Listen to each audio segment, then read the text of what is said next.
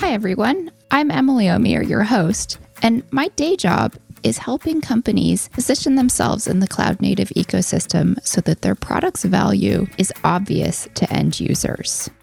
I started this podcast because organizations embark on the cloud native journey for business reasons, but in general, the industry doesn't talk about them. Instead, we talk a lot about technical reasons.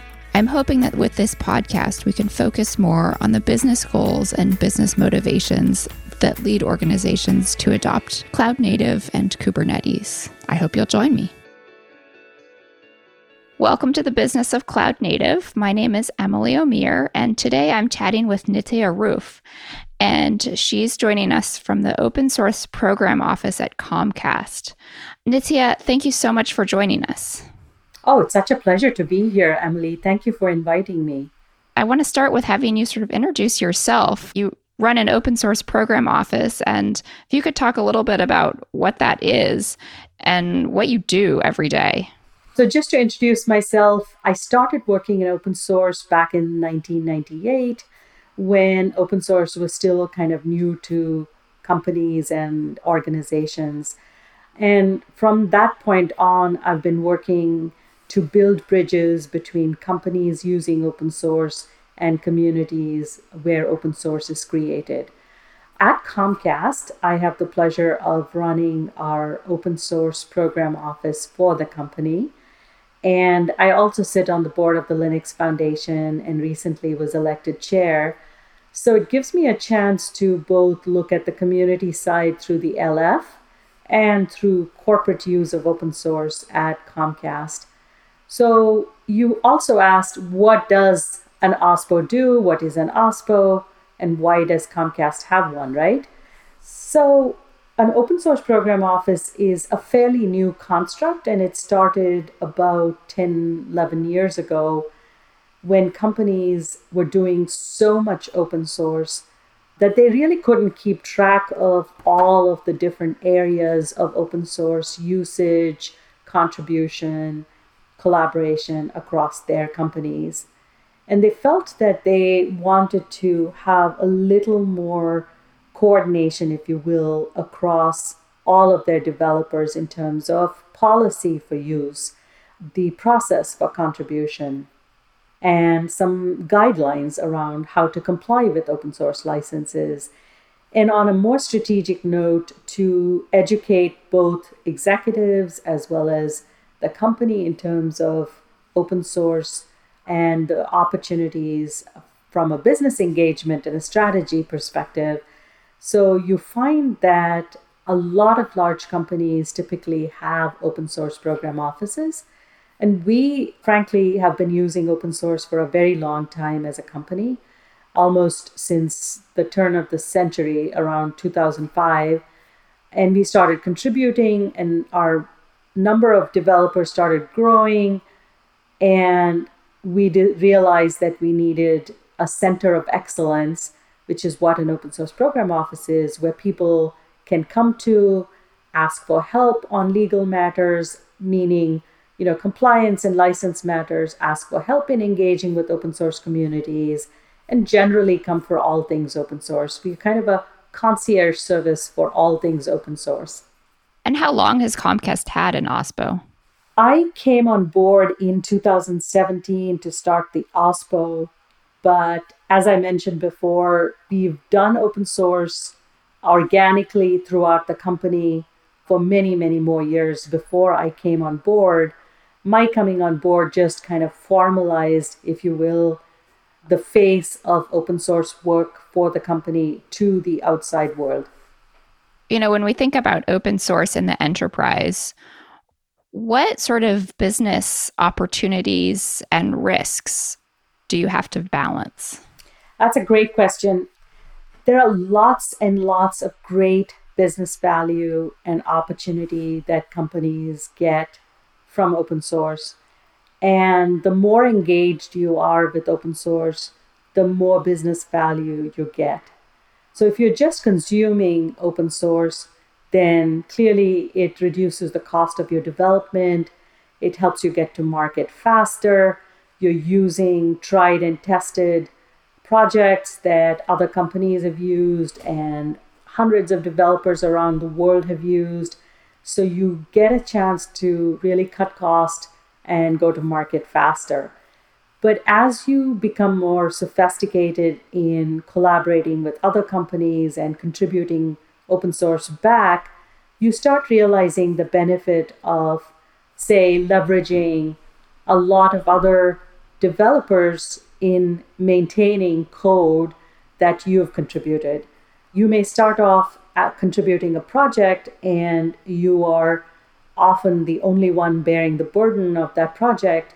And very soon, as it becomes useful to more and more people, you're sharing the burden with others and you benefit from hundreds of new use cases coming into the code, hundreds of new features and functions coming in, which you could never have thought of as a small team yourself. I believe that the quality of code improves when you know you're going to open source something. It helps with recruitment and thought leadership because now candidates can actually see the kind of work that you do and the quality of work that you produce and before that, you know, they would just know that you were in this space or telecom or other areas, but they could not see the type of work that you did. And so, to me, from a business value, there's a tremendous amount of business value that companies get. On the risk side, is the fact that you need to use it correctly, meaning you need to understand the license. You need to understand how you're combining your code with the proprietary code in your company. You need to understand um, if the code is coming from a good community, meaning a healthy community that is here to stay and that has a good cadence of releases and is vibrant from an activity perspective. You need to also understand that you need to be engaged with the open source community and understand where that particular project is going and to be able to sit at the table to influence or contribute to the positive direction of that project and sustainability of that project. So if you don't engage, you just consume and don't engage or don't understand the license implications or contribute, I think you're not getting all of the value and you risk being considered a poor citizen in the community. And frankly, people don't, you know, collaborate with you or cooperate with you. Uh, sending a patch upstream may take months to be accepted, as opposed to someone who's part of the community, who's accepted, who's seen as a good citizen. So I think you've got to invest correctly through either an open source program office or a really intentional and thoughtful program to engage with the community in order to really mitigate risk, but also get the full benefit of working with open source. And what do you find you have to educate the non engineering stakeholders about? So, the business leadership when you're talking about open source? That's also a very important function of an OSPO in my mind is really making sure you have executive sponsorship and business buy in for why open source is a key part of the innovation process in the company. Because, as you correctly said, there is a level of investment one needs to make, whether it is in an OSPO or in the compliance function, or for engineers to take the time to upstream their patches or to engage with communities it all takes investment of time, money, and they need to buy into business needs to buy into why this is a benefit for the company, why this is a benefit for the business. And very often, I find that leadership gets it. In fact, some of my best sponsors and champions are executives. Our CTO, Matt Zelesko, completely gets why open source is important for the business innovation, competitive advantage. And so also my boss, John Moore, gets it. And I found that in a previous company where I was starting an open source program office, I had to work a little harder because it was a hardware company and they did not understand how working in open source would fit into the engineering priorities.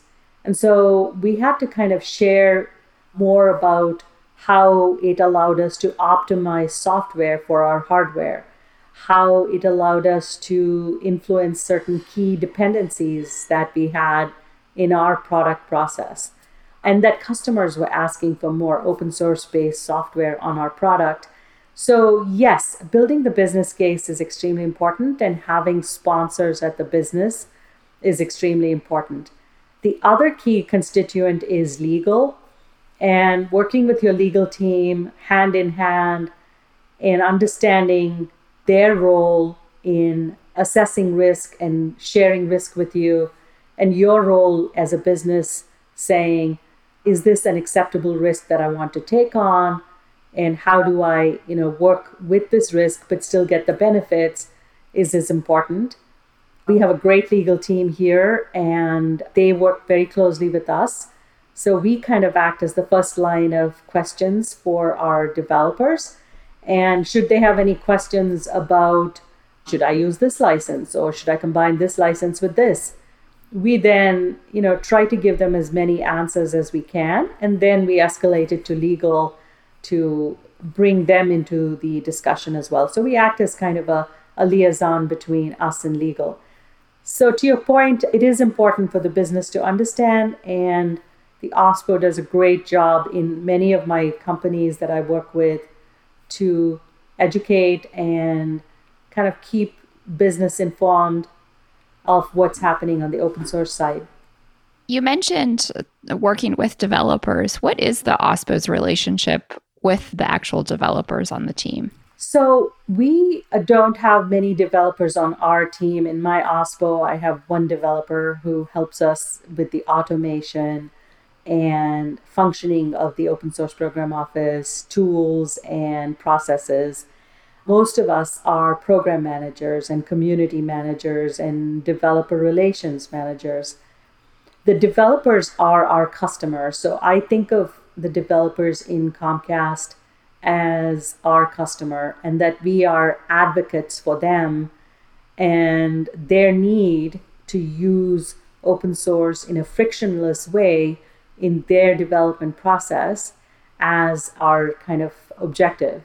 So we've worked very, very hard to make sure that the information they need, the processes they need are well oiled and that they can focus on their core priority, which is getting products to market to, to really help our customers.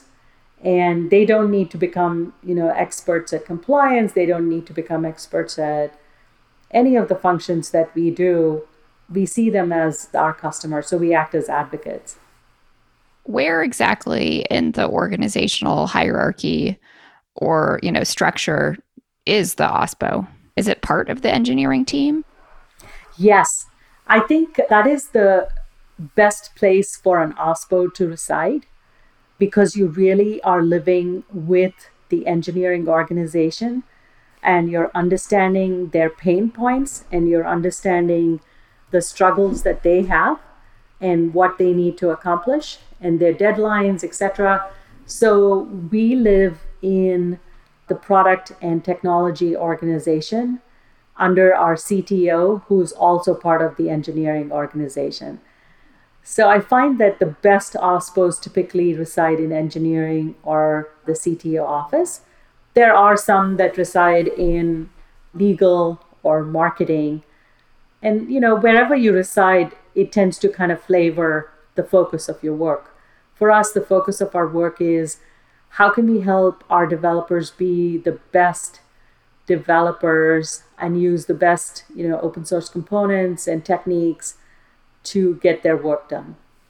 And what do you see as the risk that organizations take if they ignore open source? They don't have this sort of conscientious investment in either an OSPO or some other way to manage the way open source is consumed. This is how I would put it. Everything that you see in technology development today, a lot of the software that we consume, whether it's from vendors or through the cloud, public cloud, private cloud, is made up of open source software. There's a ton, I, I would say almost 50, 60% of infrastructure software, especially data center, cloud, etc., is often open source software. So if you don't know the dependencies you have, if you don't know the stack that you're using and what components you have, you're working blindly. And you don't know if one of those stacks uh, components is going to go away or going to change direction. So you really need to be cognizant of knowing what you're using and what your dependencies are and making sure that you're working with those open source communities to stay on top of your dependencies. You're also missing out on, you know, really collaborating with other companies to solve common problems, solve them more effectively, more collaboratively. It's a competitive advantage, frankly, and if you don't intentionally you know implement some sort of an OSPO or at least someone is tagged with directing OSPO type of work in the company, you're missing out on getting the best benefits of open source. Do you think there are any enterprises that don't use open source? No. I believe that every single enterprise, knowingly or unknowingly, have some amount of open source in their product uh, or in their tools or in their infrastructure somewhere. And what percentage of enterprises have? Uh, this is obviously just going to be your best guess, but uh, what percentage of enterprises have an OSPO? I think it's a small percentage. New Stack and uh, the TODO Group do a very, very good survey. I would refer us to that survey, and that gives you a sense of, you know, how many companies have an OSPO. I believe it's something like 45 50% have OSPOs, and then another 10 15% say we intend to start one in the next 10, you know, two to three years. And then there's another, uh, I don't know, 30% would say, I have no intention of starting one. And the reason may be because they have, you know, a group of volunteers or part time people across their organization who are fulfilling those functions between their legal team and a couple of you know expert developers and their communications team they may think that they have solved the problem this so they don't need to have a specialized function to do this I wanted to ask a little bit about the relationship between cloud native and open source. What do you see as that relationship?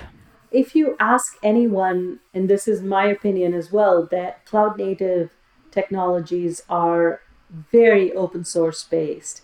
Look at Kubernetes or Prometheus or any of the technologies under the CNCF umbrella or under any of the cloud native areas, you find that most of them have their roots or are created in the open source way of development. So it is an integral part of participation in cloud native is knowing how to collaborate in an open source way. So it makes a lot of sense that CNCF is under the Linux Foundation and it operates like an open source project with you know governance and technical body and contributors. So for us as well, being a cloud company uh, or a company that uses cloud to host our infrastructure and also a user of public cloud, we think that knowledge of open source and how to work with open source helps us work more effectively with the cloud ecosystem. And we have contributed components like Trickster, which is a Prometheus dashboard acceleration component. We've also contributed something called KuberHealthy, which allows you to really orchestrate across Kubernetes clusters to open source because we know that that's the way to function and influence and, if you will, kind of take advantage of the ecosystems in the cloud native technology stack.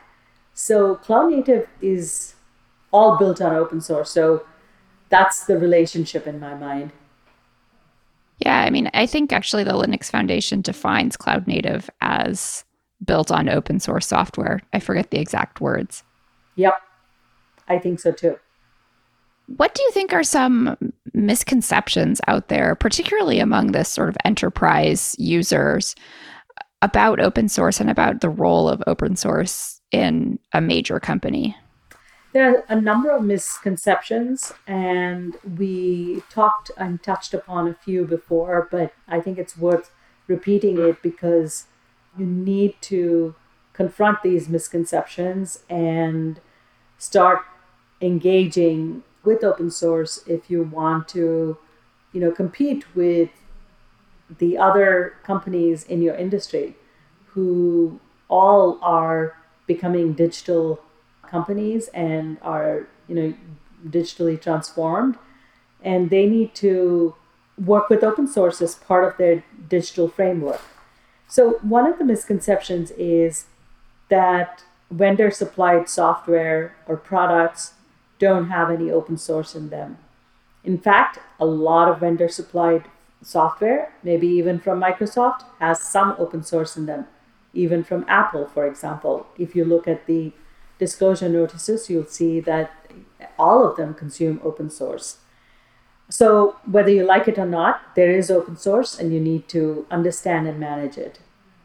The second is not knowing what your engineers are downloading and using and hence what you're dependent upon as a company and whether those components are healthy and you know whether those communities are doing the right thing. You need to understand what you're using. It's like you know a chef you need to know your components and and the quality of the food that you create will depend upon the components you use you also need to understand licenses and what's needed to comply with those licenses and need to put you know process in place to comply with those licenses. You also need to give back. It's not enough to just consume and not contribute back things like bug fixes, patches, and changes you make because you end up carrying all of that load with you as technical debt if you don't upstream it. And frankly, you also consume, so you should give back as well. It's not sufficient to just take but not give. The last one is that open source is free. And so many people are attracted to open source because they think, ah, you know, I don't have to pay any license fees. I can just get it. I can run it anywhere I want and I can change it, etc. But the fact of the matter is, if you want to use it correctly, you do need to invest in a team that knows how to support itself, knows how to work with the community to get patches or make change happen. You need to build that knowledge in the house. And you do need to have some cost of ownership associated with you know using open source so these are some of the major misconceptions that I see in companies that are not engaging with open source. And what do you see as, in your experience, some of the mistakes that companies can make, even when they're in the process of setting up an OSPO? What have you learned? Maybe what mistakes have you made that you wish you could go back in time and undo? And what advice would you give to somebody who was thinking about setting up an OSPO? A couple of mistakes that come to mind is releasing a piece of code that's not been well thought through or uh, you know properly documented or with the correct license and you find that you get a lot of criticism for poor quality code or poorly released projects. You end up you know not having anyone wanting to work with the project or contributing to the project. So the very intent of you know getting it out there so that others could use and collaborate with you uh, is lost. And then sometimes uh, companies have also made announcements saying that they want to release a particular piece of software and they backtrack and they change their mind and they say no we're not going to release it anymore and that looks really poor in the community because there are people who are depending upon it or wanting it, and it can affect the reputation of a company. There was one more thing which I was going to say is is really not being a good player. For instance, keeping a lot of the conversations inside the company in terms of governing a project or roadmap for a project and not being transparent and sharing uh, the direction of the project or where it's going with the community for an open source project is really bad. It can affect how you're perceived and how you're trusted or not trusted in the community. So it's important to understand the norms of open source, which is transparency, collaboration, contribute, you know, small pieces often versus dumping a big piece of code or surprising the community. So all of these things are important to consider. And frankly, an OSPO helps you really understand how community behaves. We often do a lot of education on how to work with community inside the company. And we also represent the company's interests in communities and foundations and say, this is, you know, where we are going, this is where we need your help. And the more transparent you are, the better you can work with communities. So those are some areas where I've seen companies go wrong. And when a developer who works at Comcast contributes to a project, is he or she contributing as an individual or as part of the company? And how is that sort of almost tension navigated? Most companies have a policy that any work that you do during your workday or on work equipment is company property, right? And so it's copyrighted as Comcast, and most of our developers will contribute things under their Comcast email ID. And that's fairly normal in the industry. And there are times when developers want to do work on their own time for their own pet projects and they can do it under their personal emails and their personal equipment. So it's really that's where the, the industry draws the line. Of course, there are some companies that are very loose about this type of uh, uh, demarcation, and some companies are incredibly tight, depending upon the industry they're in, regulated versus you know high tech. But we we are very encouraging of our developers to contribute code, whether on their own time or during company time.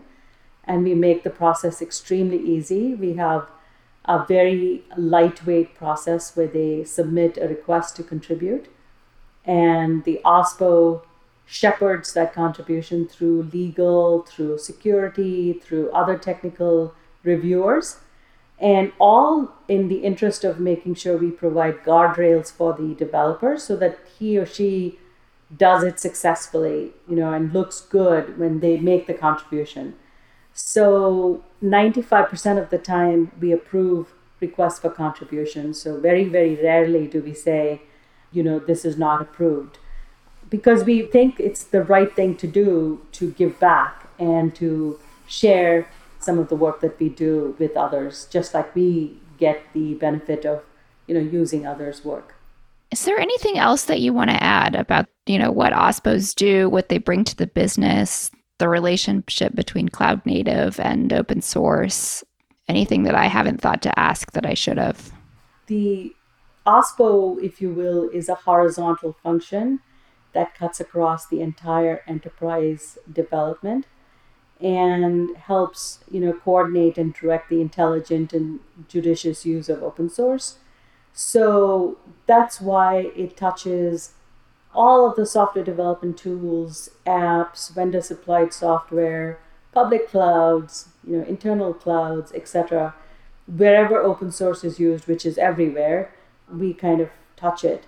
And we also serve as the external face of the company to the open source community so that the open source community has one place that they can come to for questions or to give feedback on something we're doing or to ask a license question or to ask for sponsorship or support for a, a conference or a foundation. So it really makes open source navigation very, very effective for the community as well as for inside the company. So I'm a huge, huge fan of OSPO. I also love running an OSPO and the kind of people that are typically in an OSPO. They tend to be very versatile, very general. They can pivot from legal to development matters to marketing and communications to you know really assisting a developer navigate something challenging. So they're very versatile and, and terrific type of people. They also tend to be have very high eq and tend to kind of uh, make sure that they have a service mentality when they take care of uh, questions that come in. So I would say an OSPO is a great role for someone who wants to help and wants to kind of know the breadth of software development. It sounds like you're making a recruitment pitch. I am. I don't have any openings right now, but I'm always encouraging and mentoring other OSPOs.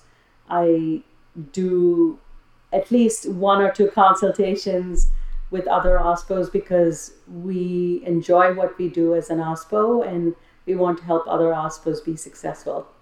I mean, is it hard to find people to work in OSPOs?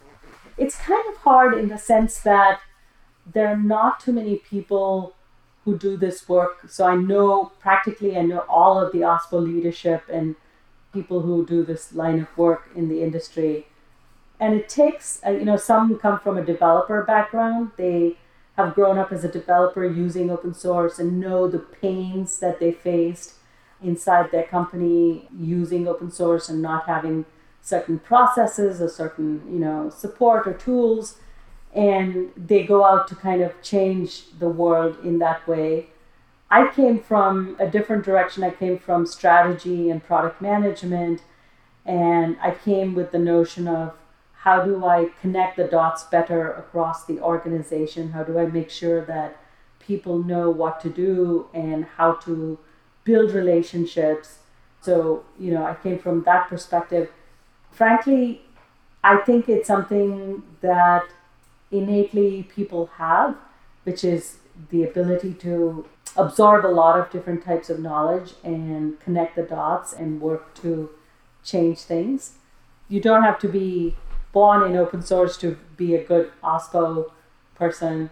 You just need to have a desire to help developers. Is there any tools? It doesn't obviously have to be a software development tool, but any tools that you could not do your work without? More than tools, I would say, you know, the organization that we rely on very heavily is the TODO Group in the Linux Foundation because it is a group of other OSPO people. And so it's been a great exchange of ideas and support and you know tips and best practices. The couple of tools that we use very very heavily and we love using clearly is you know something like GitHub or GitLab which helps you coordinate and collaborate on software development and documentation, etc.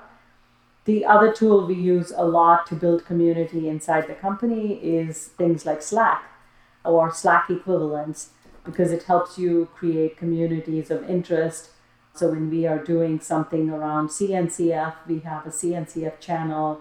When we have a, a very, very large open source channel where people come in and ask questions and the whole community gets involved in helping them. So I would say those are two really good tools that I like and we use a lot in our function. And the organization, the TODO Group, I think is a fabulous organization. And where should listeners go to learn more and or to follow or connect with you? There are two places I would say, comcast.github.io is where we publish all of our open source projects, and you can see the statement we make about open source. Uh, we also feature job openings at Comcast as well as our Innovation Fund, which is a grant based fund request. So people can make a request for us to contribute money towards their project or to research. And I'm on Twitter at Nithya Ruff. Well, thank you so much, Nithya. This has been really fabulous.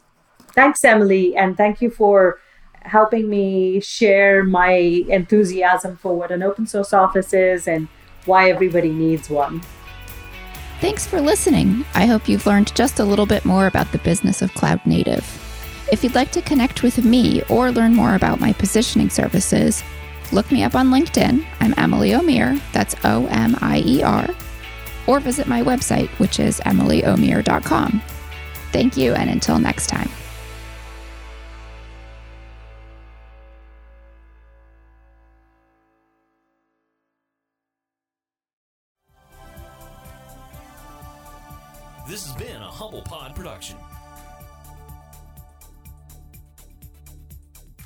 Stay humble.